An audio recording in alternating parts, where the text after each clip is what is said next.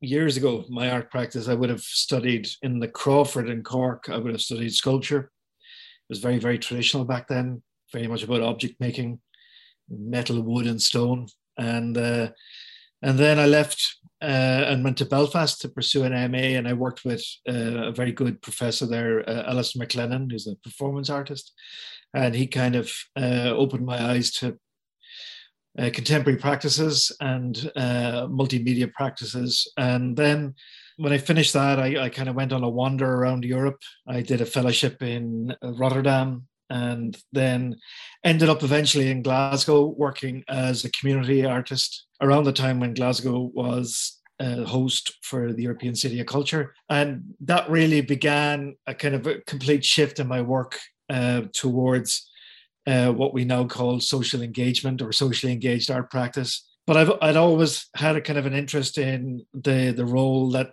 kind of emerging technologies were playing in art practice and contemporary art practice. And also I was kind of conflicted because I used to play a lot of traditional Irish music. You know, sometimes I get fed up of making art and I go and play music and then I get fed up of playing music and I go back and make art. I was always trying to figure out how could you combine both. I came across Michael when I when I moved to Limerick in 96. I moved back to Limerick to start working in the art school. And Michael was uh, part of the Interaction Design Centre in UL he and a number of others had organized a, a brilliant conference on computer generated music, which I knew absolutely nothing about at the time, and went along to the conferences and was kind of wowed by, by the, the presentations of what was possible. And then really Michael and myself uh, started talking after that. And I had a, an idea that was sitting in my sketchbook going absolutely nowhere. That idea became the first project we worked on, which was uh, Bliana Báisteach, A Year with Rain. Fantastic. And that was right back in 1999, I believe. 99 is when we started working together. We chanced our arm and uh, applied to the Arts Council for one of those uh, Millennium projects that they were pu- uh, publicizing at the time. And uh, lo and behold, we got it with the idea, which was to convert ho- the whole year of rainfall into a piece of music. Uh, Mikael, tell me a little bit about about yourself. How long is a piece of string? Yeah. Uh, okay. No, I mean it's. Uh, I can't say I have one. I have many different backgrounds really. So I've been always alternating between. It's a bit like my, you know, the tradition I'm from. My, my late father. So he was he worked in the post office during the day, and uh, the rest of his time he was a musician, uh, etc. But anyhow, so yeah, I've been dabbling with all kinds of stuff throughout my life. The last 25 years, uh, I was in at the University of Limerick uh, trying to do weird stuff. So I guess to some people I was just uh, the uh, the media, interactive media person to go to. I mean, before then, yeah, I worked in industry for about 20 years. Do you mind me asking where you're from? That I know that's not a very politically correct question at the moment, but from your accent and your name, I deduced that you're not from Ballydehob okay. originally. No, no. I, I was born on planet. I was born on planet Earth. Fantastic. Uh, uh, an institution known as Sweden. Okay. And do you have a background in? You said mentioned industry there. Do you have a background in? Uh, you know, did you study music or art or? Yeah, I studied uh, uh in way back in college in the seventies. I did uh, electronics, telecommunications, and then I did an add-on that wasn't allowed at the time, which was music. So they said, "No, you can't do this," and I still did it. I mean, that's how I am. So in my final transcript, there's electronics, there's telecommunications, and there's music.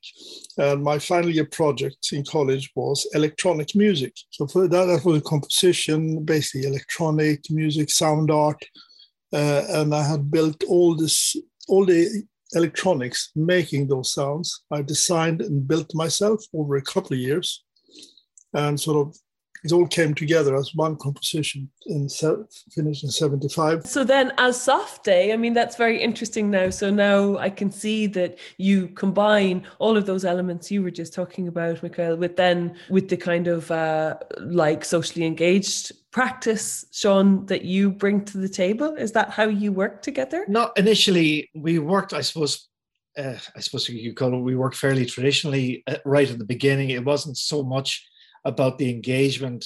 It was m- much more about the concept, really. You know, we've always kind of worked uh, around watery based issues for some reason.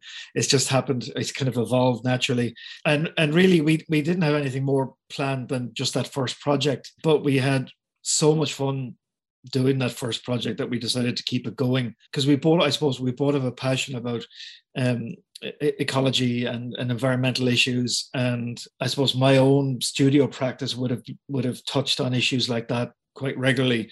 and so it seemed kind of a, a, natural thing to do to take both of our interests and, and, and, kind of explore that further through the projects. And, you know, the conversion of, the, of that data that we got from Met Éireann into a musical composition was very, very exciting um, at the time, and the fact that we we did a very primitive, uh, by today's standards, uh, webcast of the live concert um, around the globe.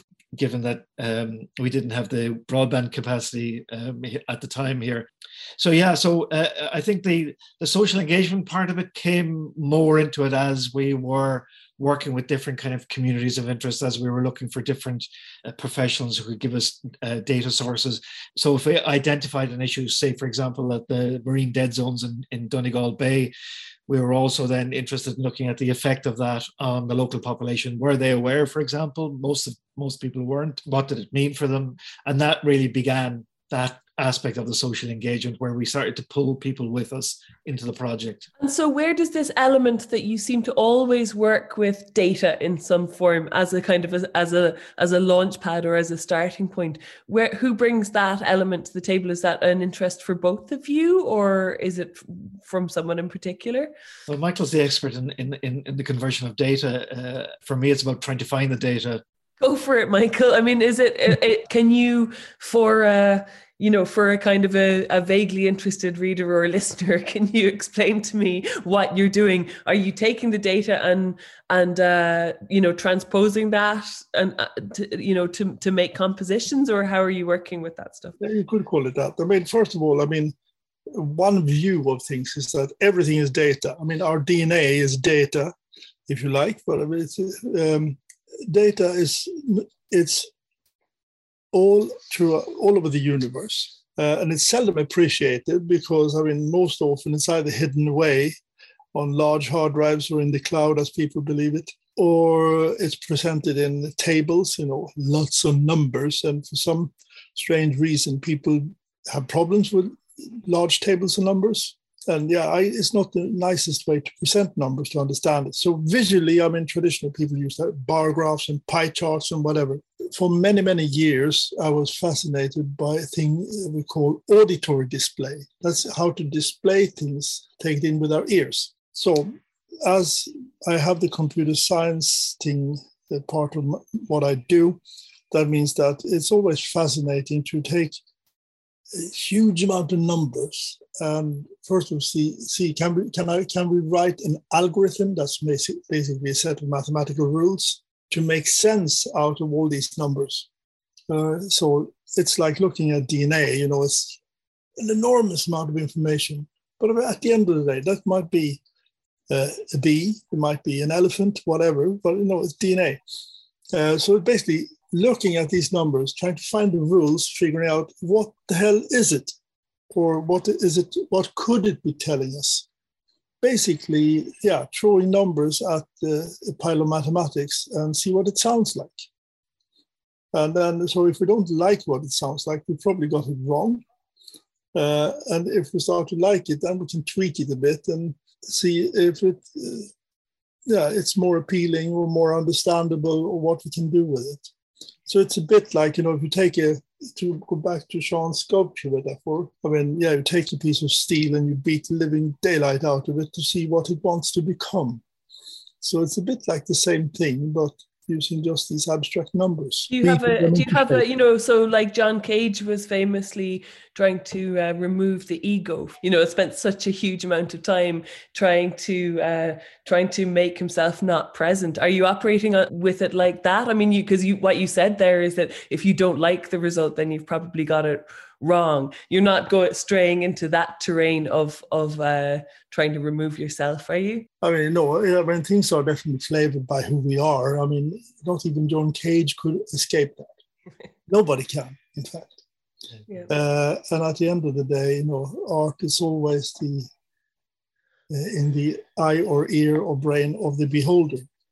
But yes, to a certain degree, you're trying to get an objective overview and still have enough detail of things so that it can be appreciated, hopefully by another fellow human being. Or if not appreciated, perhaps hated. I mean, it would be nice if some people hated our work, especially the people polluting Cork Harbour, for instance, right? And perhaps the county councillors that fail to put in proper uh, sewage systems in several of the towns and villages around Cork. They should hate us. I think I think right at the beginning there was a an attempt to kind of remove ourselves completely from it because we were writing pre- predominantly for orchestra, and then we kind of realized, well, you know, both of us play music, both of us could move into that territory of sound art quite easily. Um, why don't we? And so later projects, then we kind of put ourselves um, up front and center. But I, I, think it's a good point about the artist ego. It's the bane of my life, and I teach in an art school. Um, and as I get older, I rail against it more and more. Yeah, Cage would have been a huge influence, but so would Pauline Oliveros, who I luckily got to work with for four years. Um, and Pierre Schaeffer and people like that would have been massive influences on us. You're standing on the shoulder of giants when you're when you're working in this territory, taking from Cage as well, redefining what music is and how music should be, and you know the the genesis of where music originates, and it's linked to the political and the social are very, very important to, to Softday as an entity. Great. So you've both touched on, I was just about to move the conversation on away from the kind of theoretical and into the practical and into uh, what you're going to be doing in Cobh and what you've already done in Cobh And so you've both already kind of touched on that there. Um, but just for people who might, might not be familiar with the, that particular history, I wonder if you could let me know. So you did a residency, I think it was in 2017 in the Sirius Arts Centre in Cobh. Does someone want to pick up that thread for me? We we applied for and received a residency, and being from Cork, I was always aware of the history of of Spike Island and the uh, Irish Steel factory and the the legacy that it left once it the, it shut down. So it seemed, you know, because we were working in that direction anyway around water pollution issues, we'd we'd finished projects like the Marine Dead Zone project in in Donegal, and we we had done other uh, water. We we we did a, a lovely little project called. Um, uh, nobody leaves until the Daphnia sings uh, about water contamination issues in in Clare and Galway so it seemed like a natural thing to do when we were in residency to look at well what was the legacy in, that's in the harbour what's uh, you know uh, what data is available? Could we you know we were, we were also aware that cork county council was repurposing the the site for as, as a park uh, an amenity. And we, we were just thinking well you know people shouldn't really forget what this was and and what you know what what potential damages this has caused. And uh, and so we set about doing that project. So we we we linked up with um, a number of organisations with Chase, for for example. They was it the Cork Harbour. Is Cork Harbour Alliance for a Safe Environment. I mean, we were so inspired by by that organisation and, and their their long and slow and painful road to try and get some sort of justice about it, uh, about about the situation. So that compelled us to um, actually write a number of pieces. Uh, so we spent the residency doing field recordings, uh, collecting data where possible, uh, talking to uh, as many people as possible about the situation. We had a great relationship with the Irish Navy uh, over in Haulbowline. Um, they were really, really wonderful to work with. They facilitated us. They, they gave us a boat so we could go out and take some samples. Um, from different parts around where they were working. And then we, we kind of sat down and we thought, well, what will be the outcome of, of the piece of music? And and we were aware, I suppose, of, of the bells in St. Colman's, it being what it is. And also there's that tie-in, I suppose, historically with uh, kind of uh, colonialism and the use of bells. Uh, it's no coincidence that when, you know, when the um, conquistadors uh, arrived in Spain, they brought bells with them um, and the bells would ring out to uh, mark territory. And we thought, uh, you know, why couldn't we maybe flip this on its head, this kind of narrative around bells, um, and actually create a piece of music uh, for the bells that would act as a kind of a subtle, a subtle warning uh, rather than a reaffirmation of power as, as bells tend to be used. So, Michael, you might fill it in from there on about how all that happened. Yeah, I mean, also, I mean, the res- uh, residences are nice in general. Uh, and the Sirius one was in particular nice because you know Cobh is a very very beautiful little town and there's so much going on. I mean, has been throughout history and there's still a lot going on. Uh, there was a lot of activity when we were there. When we were there during the summer or whatever, uh, you had the uh, the, uh, the, these big ships coming in, the line to whatever you call them. Cruise ships. Cruise ships, yeah uh, with strange people coming in for the, the Titanic experience and you know, unreal. And still, you have the backdrop of the the, the old traditional colonial town. Mm. Uh, and you know, in the local little museums, there you know all the history of what happened during the world wars and everything in Cobh, which is you know quite dramatic. So you know, understanding place, talking to people, and listening to people is always important. But anyhow, so we we got our the data we were looking for. We harvested that from anything from county council reports to other environmental reports. Lots of numbers about uh, heavy metals and toxins and what have you. And then we, because we were talking bells and you know coal and everything else, uh, we yeah, discovered that the, the, the bells in Cobh is actually one of the largest uh, sets in Europe. However, we did it. I mean, we made a contact with what's his name, Adrian. Adrian Gebruers. Yeah, Adrian, and uh, I historically he would know some people that I would know in the sort of music domain. Computer music being basically you take the notes and the notes and durations and harmonies become numbers and rules. Uh, and then we applied those rules to the data of all the pollutants. And lo and behold, we got a piece of music out of it that could be played played on the carillon in Cobh. Is that is this from uh, water sampling that? Yeah, from water, water, samples from from from, from Cobh, yeah. And uh, Adrian liked it, and you know he agreed to play it and perform it, and that's how that came about. So it's interesting because I mean, you know, data is kind of limitless. You know? What's the biggest number? Infinite. That was the smallest number, one over infinite. But uh, so you have to massage things into place to fit the number of notes and the playability as well. You know, uh, when the, the carillon is basically these levers.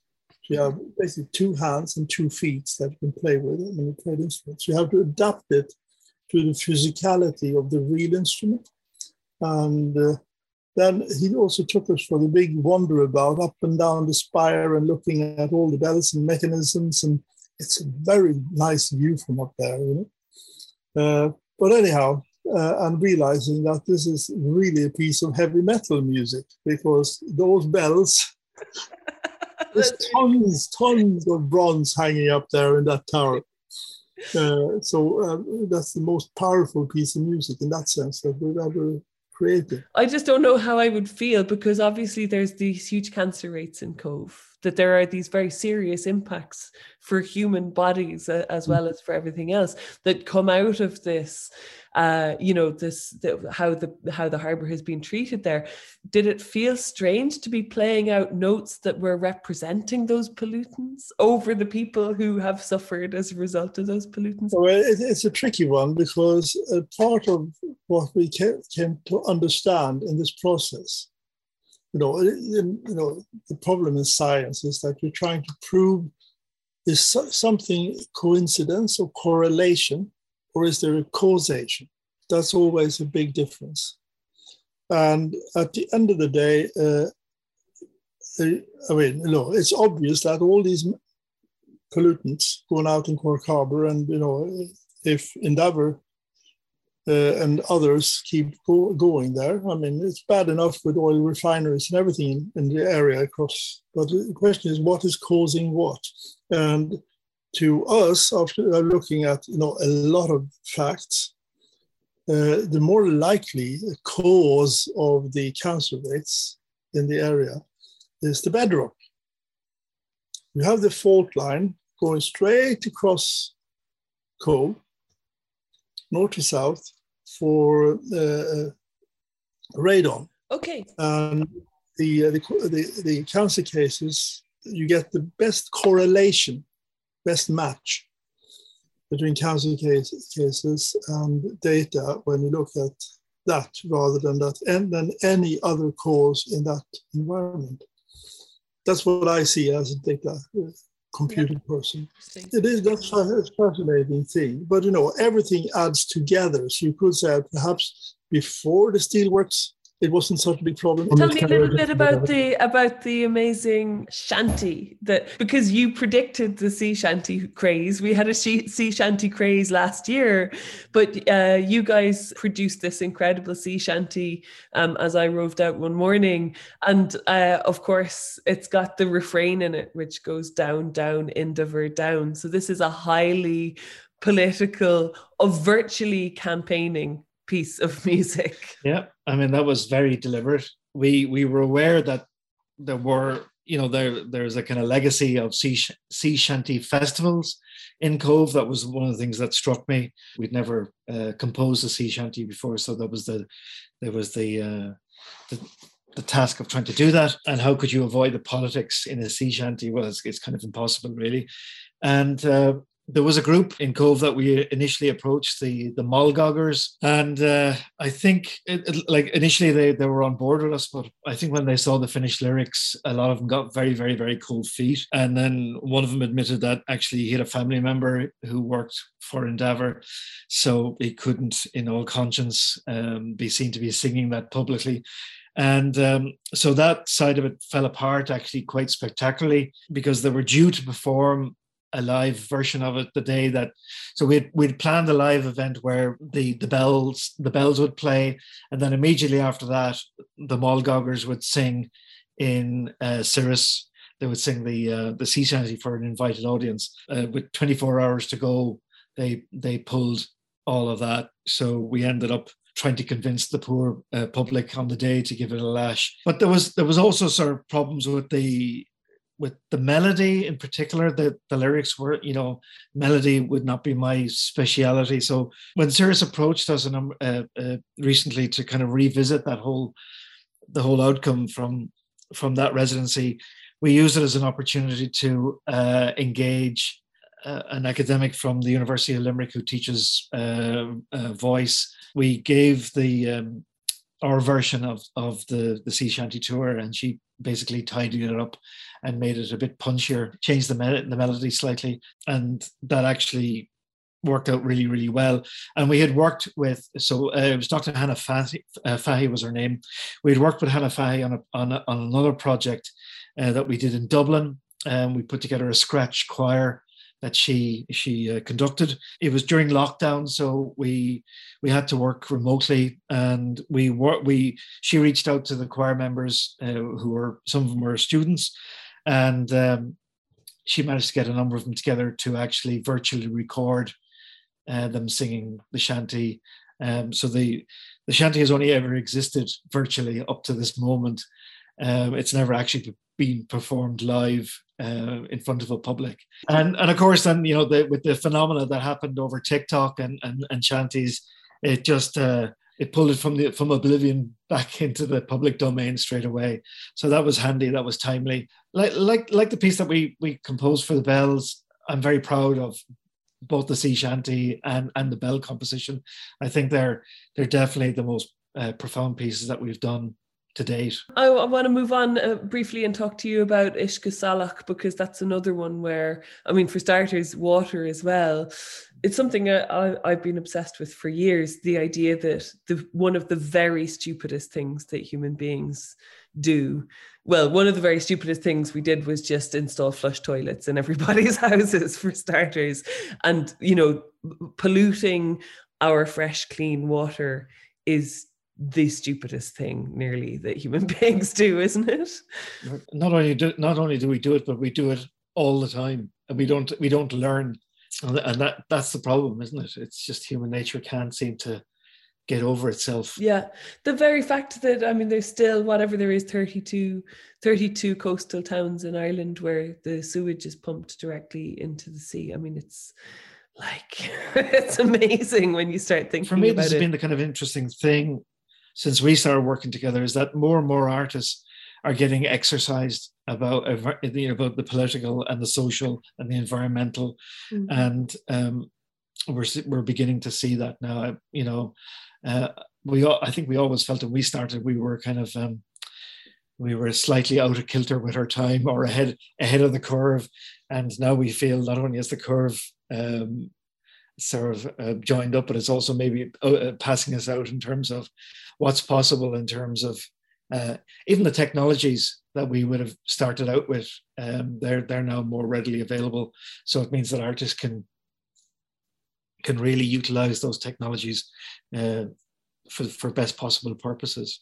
Michael, can you tell me a little bit about the Uisce Salach project? Okay, yeah, sure. No, and really, I mean, the wonderful thing about the time we spent in Sirius and working up the different pieces there was that going back into our famous notebooks, the black notebooks, uh, it's interesting to note that we actually developed the framework for Uisce Salach uh, while at Sirius. So you could say we we we tested the waters uh, while in Cobh, and uh, when we were done there, I mean that eventually became the proposal that we submitted for uh, to get the, Uisce Salach off the ground. So part of the issues was to how to engage more people and how to do the uh, the citizen science scientist thing to get the public out there to sample waters and get the data back and how to go about this. And also scientifically it's a very interesting challenge how to do a geographically more distributed sample in a limited time frame rather than sampling one point over a long time. So uh, yeah one element of Uisce Salach was getting as many water samples as we could handle or afford and to get as much data as we could out of that. And so this was the Liffey, right? The uh, Liffey and tribut- uh, the tributaries of Liffey, you know, you think that, you know, in a bigger, bigger place like Dublin compared to Cobh, Dublin is slightly bigger than Cobh. Only the problem- physically. uh, well, yeah, Well, the problem is reaching out to, to Joe public. And it's actually more difficult. The larger the, the place is, the more we need to shout and shout repeatedly to get any kind of engagement in the public because people are so busy uh, with their own backsides. So, yeah, that's a challenge in places like Dublin. But eventually we got there. I mean, it took a lot of work to engage people. We did one stint in Science Gallery, or that one, yeah, uh, trying to promote things and uh, as per usual, as you might imagine, some people that would have genuine concerns about the envi- environment, at the same time, they're so cosmic, so spaced out, so they can't stick to picking up a, a sample kit on a particular day, a particular time. They would email us back kind of three days later and asking, "Where is that kit, by the way? Is there any way I could pick it up down in Murphy's Pub?" Um, and things like that. And you know, all these challenges, and eventually we got through all of that, and we got the data. But you know, it, it's an interesting experience, uh, and also as a reflection while I'm on it, because I'd like to say it. Uh, the uh, you know the engaged practice that's called in art uh, in design and in particular in computer related design we have a similar concept called user-centered or participatory design where you design not out to sort of nowhere, but that where you engage with the community to see, to work with them, let them evolve, and you're only the facilitator, the educated or trained facilitator, sort of shaping it as it comes together. So and there's these- parallels in the different worlds between art and science and design uh, that we really use in our practice to make things happen uh, as it's and it's not easy and it's quite interesting. Tell me what you found from all of these water samples. Was there was there a pattern? Were there uh, you know high levels of specific substances of concern or anything like that? Yeah, there, there, high levels of things, uh, especially upstream in the Liffey. I mean, the, the closer you get to the mouth of the Liffey, the more seawater it is, of course. Yeah, uh, it's interesting to note that there, there is a difference depending on where the sample is taken. Hmm. Uh, I mean, even upstream, where it's basically river plus pollution, there are differences in different locations, and some of the uh, tributaries coming in to yeah. are quite shitty. I mean, there was a very interesting sample came out of uh, Grand Canal docks, and uh, that summer, you know, we were when we were up sampling, there was uh, you know kids out in canoes and people were using it as an amenity, but there's high levels of arsenic in the samples from that uh, from that area. Wow! Uh, Any idea what what's causing? It's, it's probably the residue from painting boats and ships. You know, the sediment that's down there. So, but that that was a very interesting um, piece of data, and uh, I wouldn't let my kids swim there. That's all I can say. what does arsenic sound like then? This is the thing about it. I mean, I, I, I famously said that the piece of music sounded like a badger's arse, and I was joking, but it got picked up on by the by the press. And actually, it, it, it doesn't. The piece itself actually sounds quite beautiful, and that is the anomaly of of that composition is that you know the data is quite telling, and the piece of music is quite evocative. And how, how you know and what do you make of that? What does that mean? You know it, you know you you would imagine that pieces of music based on on, on data pollution shouldn't shouldn't be engaging sh- you know um, but they are um, uh, and that in itself is a it's a strange one that I think we uh, well certainly I'll be reflecting on it for for quite a while because it uh, I, I, can't seem to get my head quite around it that you can get a beautiful piece of music out of such terrible data um, yeah. But there you go. Do you think that art has a place? I mean, it's obvious that you both care deeply about, you know, water quality and the environment and pollution and those issues. Uh, and presumably you want there to be some kinds of changes in in in the human systems that um, that manage these these things uh, so i'm wondering if you think art is the place to push for that change or if you're trying to push for change throughout because you know as you mentioned there if you're kind of occluding the um the actual information you know i mean you could have you could have compiled all that data and then you could have sent around a press release yeah. and written uh, written a thing like that just says you know here this is terrible. There's arsenic. You know i can imagine that as a journalist that's a headline to me. There's arsenic in in the grand canal dock that's a huge that's a huge news story, right? Mm-hmm. So why why is art the approach? I mean, obviously you're both artists, but is it going to have some kind of an an impact, or is that the point? Yeah, to go back to your your first question, what you know, is there a role for art in all this? Absolutely, and, and if not, why not? And I mean, it goes back to there was a um, a, a, very good American writer artist, uh, Suzi Gablik, who wrote an essay in 1992 about connective aesthetics. And she was making a very passionate plea at that time for artists to step away from the ego, to step away from the gallery, to step, step away from being disconnected to the world and to actually engage with the issues of their time. And I think there is absolutely a role for art. If art is just about art for its own sake, then, you know, it, it seems pointless to me um, uh, art needs to be of its time. It needs to be addressing those issues now more so than ever before, um, as we seem to be running out of time. Does our work have a big splash? I've I've stopped thinking along those lines an awful long time ago. I think we we whisper. I think we um, we engage with the people that we engage. We bring people along on a journey, and they're the people who carry the story. You know, so talking to somebody um, on the quay in Killybegs about about a, a, dead zone out in the bay and them not knowing about it and them taking away that story and telling others. For me, that's where it's at. You know, I think the big splash headlines get lost in all the chatter that's out there. There's too much chatter. Uh, issues to do with the Anthropocene have people scared shitless. So what's the point of scaring people even more? I think if you know, someone once said we Softday were creating a, a soundtrack um, to to our our uh, to our destruction, and uh, I don't see it as bleak as that. But I think we reflect a, a music based on the data of our time. Um, and I think that's important because long after we just depart this mortal coil, I'm kind of hoping someone will look back and, and, and, and, and look at the work that we've done and go, do you know what? That was really important. That maybe changed something for somebody along the way. Because I think this world is becoming more and more conservative.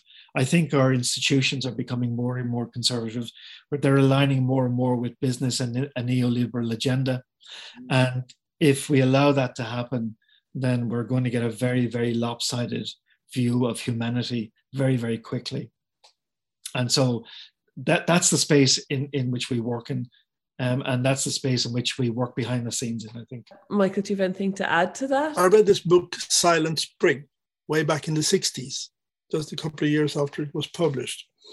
Uh, that really uh, started my concerns. And I mean, still, I mean, I've lived my life, you know, in high tech and everything, probably polluting more than a lot of other people because I, I actually love to work in the lab and play around with things and try to. But anyhow, I'm trying to live a bit as I've learned. So, I mean, one of the major issues in water pollution for many years now is clothes. Uh, you know, so I mean, in years gone past, you know, people would have clothes made of, first of all, wool, which comes from sheep mainly, uh, or cotton, which comes from a plant, etc., etc. But nowadays, I mean, 99.9% of the stuff that is being bought and sold in fast fashion and all these horrible things is made out of plastic. No, the plastic has fancy names, like pick your favorite, looking at the label of your own clothes. Uh, so people are clothed in plastic their food is covered in plastic. The food packaging goes into the landfill, right? And your clothes goes into the washing machine, and you're getting all these uh, microfibers, nanofibers, whatever, plastic fibers. That goes back into nature. But eventually, nature comes back to us, so we get food stuff that now conti- contains plastic nanoparticles packaged in plastic, and we eat that again. So eventually, some part of humankind will become all plastic. You're all, we're already there with that. We are already there. We've yeah. altered our, think, we've yeah. actually altered our. Right our now, right now, the way I mean, I realize that you know we can make music, we can make art, but I have to some somehow be honest to myself. So right now, the way I'm living, I'm restoring an old farmhouse. We're keeping sheep and chickens and God knows what ducks and a donkey. Uh, but anyhow, so you know, uh, my partner, she's a textile artist, so it's about the wool and growing our own material, making things out of wood that uh, I would find on the land somewhere on the natural materials. Mm. So after coming from all these sort of high-tech sort of artificial materials, I'm back working with very natural materials where possible. It's not always possible. While uh, I'm still very very concerned. And I mean, I realize that none of our little compositions or artworks will ever change the world now. At least there's a legacy there of what we were thinking at this time, that we were actually aware of what goes on. Yeah. Um, apart from that, my main concern is trying to be live as careful as I can in this little tiny spot on the planet, the time I have, and be as happy as possible. You've been listening to an arts and culture podcast for Tripe and Drisheen with me, Ellie O'Byrne. If you like what you hear, please remember that you can subscribe to Tripe and Drisheen, the independent, reader supported local news substack for Cork City and County, for just €8 Euros per month or €80 Euros per year. You can also follow Tripe and Drisheen on social media at T Drisheen on Twitter or Tripe and Drisheen on Facebook or Instagram. The website is www.tripeanddrisheen.substack.com. Thanks so much for listening.